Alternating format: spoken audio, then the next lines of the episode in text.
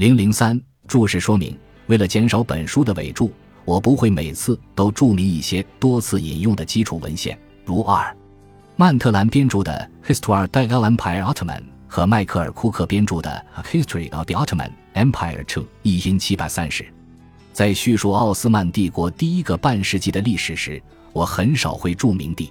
尼克尔的《The Last Centuries of Byzantium》一二六一至一四五三和科林因波尔的《The Ottoman Empire》一三零零至一四八一这两本书，我都使用的很广泛。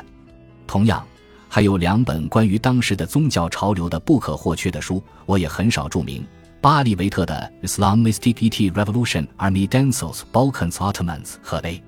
瓦欧克的 Zendiger v. Malhiller，肯尼斯瑟顿的 The Papacy and the Levant 提供了一六百年之前欧洲与地中海地区事实背景。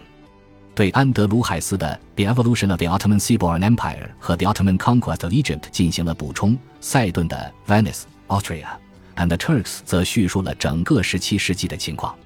我经常提到莱斯利·皮尔斯的 The Imperial Harem。Women and Sovereignty in the Ottoman Empire 中的观点，但很少注明。弗兰克塞辛慷慨地让我使用了他关于17世纪中期哥萨克人历史的《The Great Ukrainian Revolt》译文的打印稿。斯坦福校的《Between Old and New》叙述了18世纪末19世纪初的历史。本书最后几章，我写作的基础文本是 M.S. 安德森的《The Eastern Question》（1774 至 1923）。马尔科姆·亚普的《The Making of a Modern Near East》（1792 至 1923），保罗·顿蒙特的《La Periode de Tanzimat》，以及 François 乔治昂的《Lou Dernier Sur Sat》。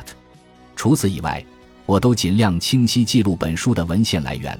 尽管现代土耳其语有很多拼写问题和音译，我也努力在伪注和参考文献中保留了原始的拼写方式。